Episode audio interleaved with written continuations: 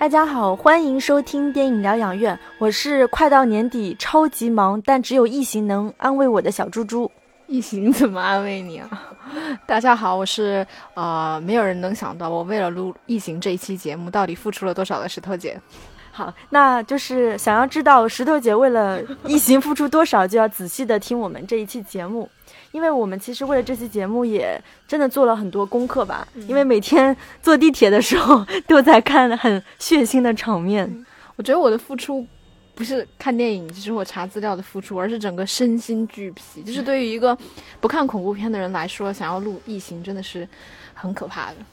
那今天这期异形呢？由于我们做了比较多的功课，我们还是想分为上下两期来讲。那上期我们会主要集集中在异形的灵感来源，然后异形的种类形态，以及异形的隐喻，还有就是异形这个大 IP 它对于此后和科幻片的一个影响嘛。然后下期节目的话，我们就会呃很细致的从异形一到异形四来聊聊，就是这四个导演分别的风格特征，然后我们喜欢的点或者是不喜欢的点。嗯反正就是因为如果了解《异形》这个整个系列的听众，应该大家都知道，就是《异形》其实正片的话，应该主要是分成四部。第一部就是一九七九年雷德利·斯科特拍的那部《异形》，接下来是到了一九八六年，就时隔七年之后，詹姆斯·卡梅隆拍的第二部《异形》，然后再到一九九二年大卫·芬奇拍的《异形三》，以及一九九七年让皮尔·热内拍的《异形四》，这是四部呃。呃，整个系列的正片，那在这之后呢，其实是一二年雷德利·斯科特有重启了《普罗米修斯》，也就是《异形前传》，以及二零一七年有一部《异形契约》。除了这些，我们算是比较在异形范畴之内的电影，还有一些衍生的作品，比如说最出名的就是《异形大战铁血战士》，就是保罗·安德森拍的那一部。之后还有一部。异形大战铁血战士二，然后这个是两千零七年的时候施特劳斯兄弟拍的，这个就是比较一般啦。我们都知道，就是异形啊，它有一个叫异形之父，其实就是瑞士的那个超现实主义画家，叫 H.R. 吉格尔。他的一个画集就是《死亡之书》啊，因为他的那个外语名比较难念，所以我们就略过这些外语名的。读法总结来说呢，就是这个吉格尔他是喜欢把生物学和机器学结合在一起，就是所谓的叫生物机器学嘛，也就是我们之前其实聊过好几次的叫 cyborg，就是一种半机械人的概念，是碳基生命跟硅基生命的结合。那这位吉格尔的画风就是将冷金属跟性隐喻相结合，比如说他创造的异形会有大量的。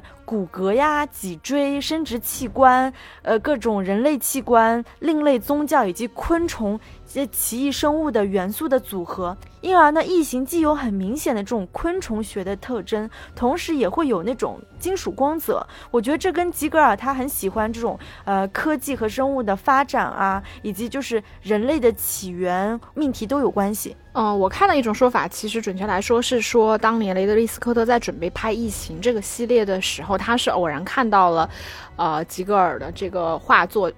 这个名字确实是有点难念。就《死亡之书》，它这幅画作一共是有五幅了。他当时看到的那一幅是，其实是第五幅。那呃，他也是受到那幅画里启启发嘛，所以才想说造出了这个异形的形态。其实，在他整个画作里面。第二幅跟第五幅，它的那种阳具崇拜和性意味，我觉得它已经不单纯是一种性暗示了，因为它非常的明显，嗯，是最强的。就是以五为例吧，就是像小猪猪前面描述的这个，就是给了雷德利·斯科特灵感的这一幅画作，它其实就是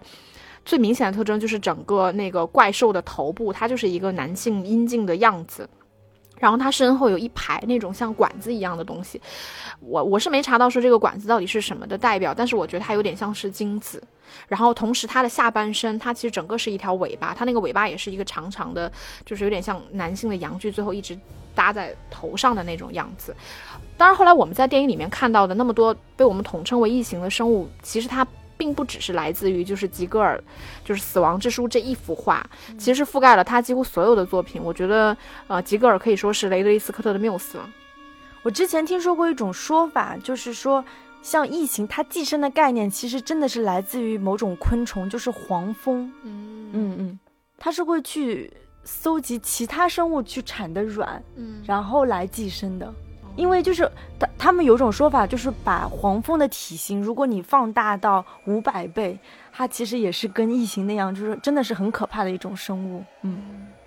好，是有点可怕。就是我们收回，就是异形异形蛋嘛，就是电影里面有拍到的那个，其实也是来自吉格尔的画作，叫《Alien Egg》。然后最恐怖的就是那个破胸膛而出的画，其实是来自他的另外一幅画，这个名字太长了。然后这幅画呢，它其实是有完整的展示了异形从诞生，就是从一个女性的那种下体诞生到整个繁殖到破胸的那个完整的过程，还有它那个。电影里面那个爆脸体最恐怖的那个爆脸体，其实就是也是出自就是吉格尔同名的画作，叫《Face Hunger》。还有就是在《异形一》和《普罗米修斯》里面都出现过的那个像大炮一样的东西，其实也是来自吉格尔的另一幅画作。所以说到底，我觉得从电影倒推回吉格尔的作品，我认为就是雷德利·斯科特是最抓住了就是吉格尔画作里面的精髓，就是他很细致且认真的表达就是性暴力这件事情。那有关石头姐说的性暴力，就是后面我们会具体的分析啊，到底就是这样一个怪兽外星片，怎么就跟性暴力有关？那我们知道，其实这个异形系列的电影版权是归属二十世纪福克斯嘛，其实这个公司也是很很狡猾又很很聪明。之所以说他很狡猾，是因为他第一部找的是那个雷德利·斯科特嘛，然后这部电影就拍得很好，然后大家都很关注。结果他第二部呢，他就。转头找了卡梅隆，是因为当时卡梅隆凭借就是《终结者一》声名大噪，所以呢，福克斯就找来卡梅隆去拍《异形二》，而且还还得了几个奥斯卡的奖。那我觉得斯科特这时候心里应该是有点难受的。然后结果到了第三部、第四部的时候呢，福克斯就更狠，他就找了一个那个初出茅庐的大卫芬奇来拍这个片子。然后第四部呢，又找了法国的鬼才导演让皮埃尔·热内，用法语说。让皮埃和内，哇，那其实我我有听说，就是斯科特他真的一直都很想拍异形的，所以后来呢，福克斯终于同意让斯科特进行异形前传的创作，然后就是我们知道的那个普罗米修斯，而且福克斯承诺呢，这次再也不换导演了，就一直让斯科特继续导演以后的就是异形前传嘛。你为什么忘记了提法沙呢？嗯。对对对，现在还是要提一下法沙，因为其实到了《普罗米修斯》和《异形契约》，法沙饰演的那个 AI 就是生化人，已经成为了绝对的主角。这两部片子其实命题都很都很宏大，有去探讨什么造物者啊，人到底从哪里来这些命题。我觉得异形本身的地位其实弱化了。我觉得这样一个系列，他去找不同的导演去驾驭，而且每个导演都风格迥异，还能成为经典，并且我听说《异形》是排在就是所有电影怪物系列之首的怪物。我觉得这跟福克斯这个很大胆的策略其实是很有关系的。那我之后其实也会顺道提到一些其他的这种外星怪物的系列电影。那这些系列电影很多风格就慢慢的变味了，就不是那么科幻恐怖片了。所以我觉得，就是异形系列还是很难得的，每一部都有独特风格，而且又能一脉相承的外星怪物系列电影。所以我觉得福克斯还是很有想法的，就是之所以我们最后现在看到说异形这个系列能够成为一个 IP，就是因为不论是大卫芬奇也好，或者说让皮尔热内也好，不论他们当时说是有名还是没有名气，他们都是就是个人风格非常鲜明的导演，然后他们也会把自己的东西就是注入到这个系列里面，让这一个系列的每一部作品看上去都是不太一样的，但是同时又保保证了一定的高质量。我觉得这个还是一个很厉害的一个决策吧，嗯。那接下来的话，其实我们就是聊到异形了嘛，因为异形这个整个系列电影里面，它其实出现了很多个不同的异形生物体。那小猪猪，你要不要给我们介绍一下这个？因为其实我自己看的时候，我都会有些混淆，我不知道为什么异形会有这么多这么复杂的种类。那我现在这边主要就是讲正统的异形，就是异形一到四里面所有出现过的异形种类嘛。那石头姐，虽然你说你记不住那么多异形的种类，但你自己觉得就是最恐怖的是哪种异形？最恐怖的，我觉得应该是从人胸膛里面奔出来的那一个异形吧。那石头姐提到的这种异形的形态，其实是它的第三个阶段啊，叫破胸体异形。那我们还是先讲一下，就是前两个形态。那异形生命最早的阶段其实是异形卵，那它平时是闭着的一个状态，然后它对环境是其实是很敏感的，一旦就是有生命体靠近的时候，它就会像一个花瓣一样打开。其实某种程度上，其实也很像女性的阴道嘛，因为就是会有会有打开的这样的一个行为。所以就是我们大家要 小心，我们这期节目就是把好好的电影节目聊成了午夜生化、午夜这种呃谈话节目，就是可能各种性器官突然就出来了。嗯，虽然就是我们聊的口味可能会比较重，但是我们都是本着非常严肃的态度去 去聊电影的。那刚刚说到的这个异形卵。一旦就是生命体接近之后，它不会，它不是会爆开吗？然后里面的这个爆脸体就会跑出来，附身在宿主的脸上。那这个爆脸体其实就是异形生命的就是第二个阶段，它的这种形状就是它中间是有一根脊柱的，然后脊柱两边都是像手指一样的那种肢节。那我有看到资料说，这种肢节是它的腿部，所以它的腿部力量是很惊人的。然后它底部呢还有两条像尾巴一样的东西，而且。抱脸体的正面应该是女性的这种阴道形态，呃，抱脸体的正面，我记得一个是在那个《异形一》里面，她死了的时候，其实有看了一眼，但那个时候看不太出来是一个女性阴道的样子。但是到那个普罗米修斯，就是最后的那个时候，一个巨大的，我们可以看到它正面就是一个女性整个，呃。生殖器官的这么一个 样子吧，嗯对对，嗯，那这种抱脸体它是能够死死的抱紧在宿主的脸上，而且它尾巴还能缠绕，使其无法动弹。但同时呢，它又能给这种宿主提供就是活着的足够养分。所以我们在想，就是抱脸体它的作用到底是什么呢？它其实就是输送异形胚胎嘛。它因为通过附着在脸上，它。掰开宿主的嘴巴，并且将异形胚胎注射在其体内，一直到就是刚刚石头姐说她最害怕的一种形态，叫异形破胸体的诞生。那我觉得这里面其实也有很强的性语音啊，因为你抱脸体就是掰开嘴巴，其实也是某种程度上的叫爆口嘛。嗯，对，小蜘蛛说到这个部分，因为。啊，我们后面也会聊到，因为吉格尔受弗洛伊德的影响嘛，所以他其实关于人的这个性心理发展过程中是有几个时期的，这个我们后面会去聊到。但是确实有爆口的这个，这个包括吉格尔所有的画作里面，其实常常都有这个表达。然后就说到这个第三个阶段嘛，就是破胸体异形，它会因为宿主的生理特性不同而开始呈现出不一样的这种异形的外貌，而且会长成不一样的种类。再加上就是破胸体，它因为没有发育完全，所以你能看到就是异形一当中，它从那个呃宇航员的那个胸口爆出来的时候，它其实是口里面还有另外一个头，而且它这时候的形态虽然很小，但是它已经就是生出来的就是那种龟头的感觉。嗯，我觉得还是挺恶心的。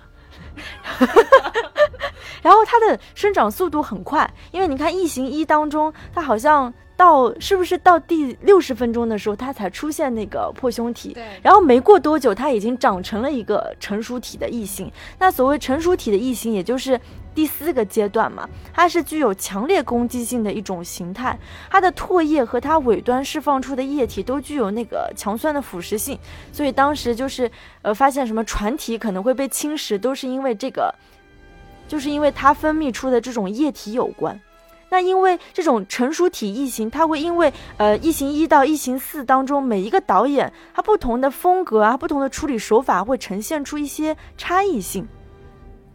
比如说异形一当中其实是很很强烈的那种树枝感，或者这叫。肢节感吧，因为它是为了配合就是 H.R. 吉格尔的一个原型，而且全片很少有对它很很清晰的那个镜头，所以我到现在我一直都觉得就是异形一当中的异形是很神秘的。这种异形体它最明显的特征就是它的头部是半透明的外壳，而且是属于那种光滑圆润的形态，而且它的手指是六根，是比较像人类的手指的，脚掌也是。到了异形二的时候呢，就是会有强烈的金属感，而且身上有很多很多条纹，这也是为了适应，就是因为在异形二当中，不是那个异形会经常潜伏在各种不同的角落嘛？那它在异形的体系当中更像是那种叫雄蜂，那雄蜂其实是为了保护那个女王的嘛？那说到女王，其实就是卡梅隆异形二当中的女王，是属于整个异形体系当中的领导阶级。我记得那个镜头还是挺震撼的，就是他的身体会连接一条很长很粗的那个黄色的那个输输卵管嘛，然后里面就会有好多好多那种异形卵，而且就是异形女王她只有脱离那个输卵带才能自由行动，而且异形女王她最大的特征就头部的特征就就不是那种很光滑圆润的感觉，它是有很。很明显的那种盾牌的形状，身躯也非常庞大，所以它的力量也很强。大家听得出来，小猪猪第一句还很努力的说输卵管，到第二步就变成第二句变成了输软管，说明是那个 R 和 L 不分嘛。嗯，然后到了异形第三集的时候呢，因为异形抱连体它是附身在狗身上嘛，所以它。所生产出来的破胸体就是狗破胸体，所以它长大以后呢，就变成了狗异形体。那很自然的，就是这种狗异形体肯定是四足步行的，而且因为它是从狗身上来的，所以它肯定是速度很快的，体型也是颜色是偏棕色的。所以就是我看到那个外国的网站上，对对它有个称呼叫 runner，因为它跑得特别快。那到了异形四呢，就是这种叫新生异形。它跟前几部的异形的形态都不太一样，因为它开始具有人类的外形，它是乳白色的，身上包裹着一层黏膜，没有尾巴，而且还长出了人类的眼睛和鼻子，就连那个最具代表性的那个牙齿都退化为舌头。那是因为其实它是呃复制人 Ripley 生的那个异形女王生的生的新生异形嘛，所以能看出就是它这这种类型的异形已经有了人类的基因嘛。而且他很奇怪的是，就是当他出生的时候，他立马就把生他的异形女王给杀死了，而且还把雷普利认作是他的母亲，因为他的进化，他的样子其实更偏向人类嘛，对吧？但是异形女王的身整个样子跟他是不一样的。那刚刚小猪猪科普了这么多乱七八糟的异形的种类，那到底就是异形这种生物，它身上到底有怎样的性隐喻呢？哎，你怎么知道是新年玉？就是我觉得我们要了解电影《异形》的隐喻，其实从吉格尔的作品入手是一个非常好的角度。我查了吉格尔的所有作品，就差不多有五十七幅，其实都带有强烈的性暗示。小猪在最开始的时候，其实有说过这画家他的一些风格，因为吉格尔本人他是弗洛伊德的信徒嘛，所以他的作品里面，无论是被应用在电影《异形》里那些被称为生物机械感的作品，还是风格更加艳丽鬼魅的一些作品，比如说有一个系列叫《Landscape》，它其实都带有强烈的性意味。就是他所有的作品都是在努力的放大性这件事情。比如前面说到这个《Landscape》，它其实就是在放大男女性器官的那种纹理跟质感，同时是以非常鬼魅的方式去表现的。我们都知道，在弗洛伊德的本能理论里面，他提到了一种生的本能。与之对应的肯定就是死的本能。那生的本能包括了饥饿、口渴和性。那它的表现形式主要就是我们都非常经常听到的叫利比多，也就是泛指说人类身体器官的一切快感，当然也包含了性快感。所以，如果从弗洛伊德的观点来看，利比多的存在其实就是因为人有一种生的本能，我们希望通过繁衍来完成自我个体的一种生命延续，这个就是一种求生的渴望嘛。那么延续到吉格尔的作品，我们也能看到他的作品里一系列关于弗洛伊德理论的阐述。就比如说我们前面呃提到的阳具崇拜，因为弗洛伊德认为女性其实都具有阉割情节跟阳具崇拜嘛，以及我们前面前面聊过的性，或者准确来说是利比多所体现的那种性本能。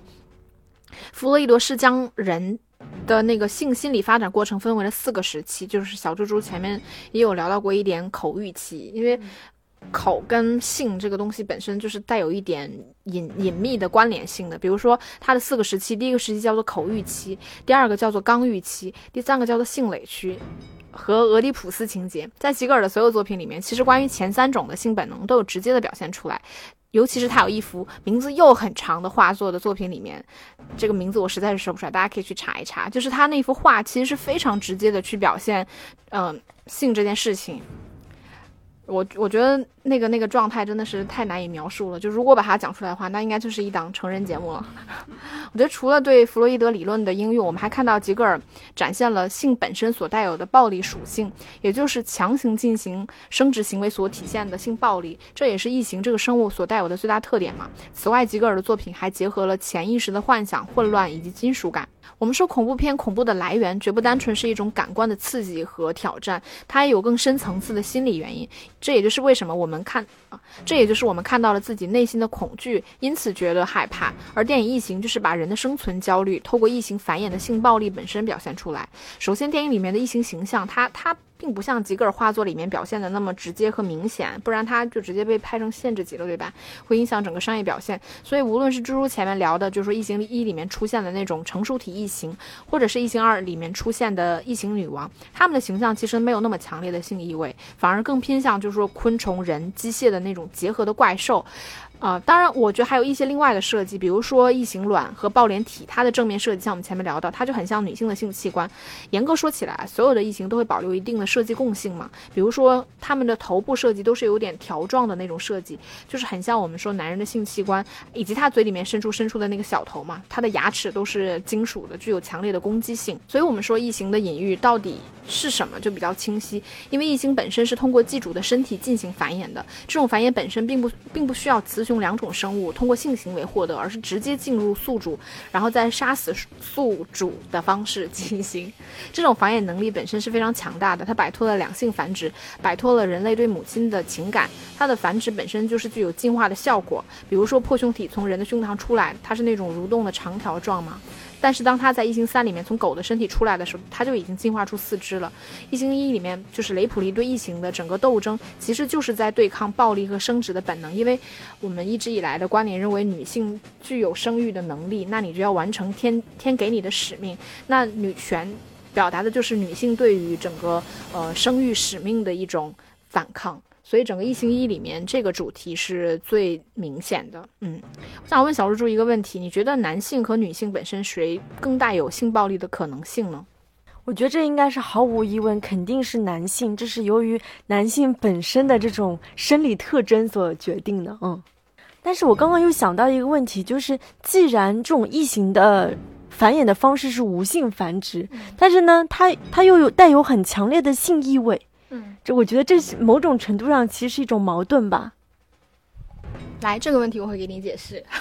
呃，我我觉得先说到那个性暴力的可能，我觉得这也是男性，就是像小猪说，像小猪猪说，这个也不是什么褒贬，因为本来的形态就是这样的。因为男性带有性攻击力，而女性具有繁衍能力。而我们说异形的表现啊，而我们说异形表现了人类的生存焦虑，在于说繁殖的压力不仅仅在于女人身上，而是不论男女，只要你是人，你面对异形，你都有遭受性暴力的可能性，就是你都可能被迫生育。因此，所有的怪物，就是异形的怪物，它都长着男性生殖器的样子。就而不论是男女吧，只要你是人，你的身体都会变成一个子宫，供异形去繁殖。我觉得这个在男性观众看来是一个非常可怕的事情。那像小猪猪说的，呃，异形本身是无性繁殖，但是它长得又是带有男性的那种特征。我觉得这个原因在于说，它是需要一种艺术表达的手法，就是我们能够理解，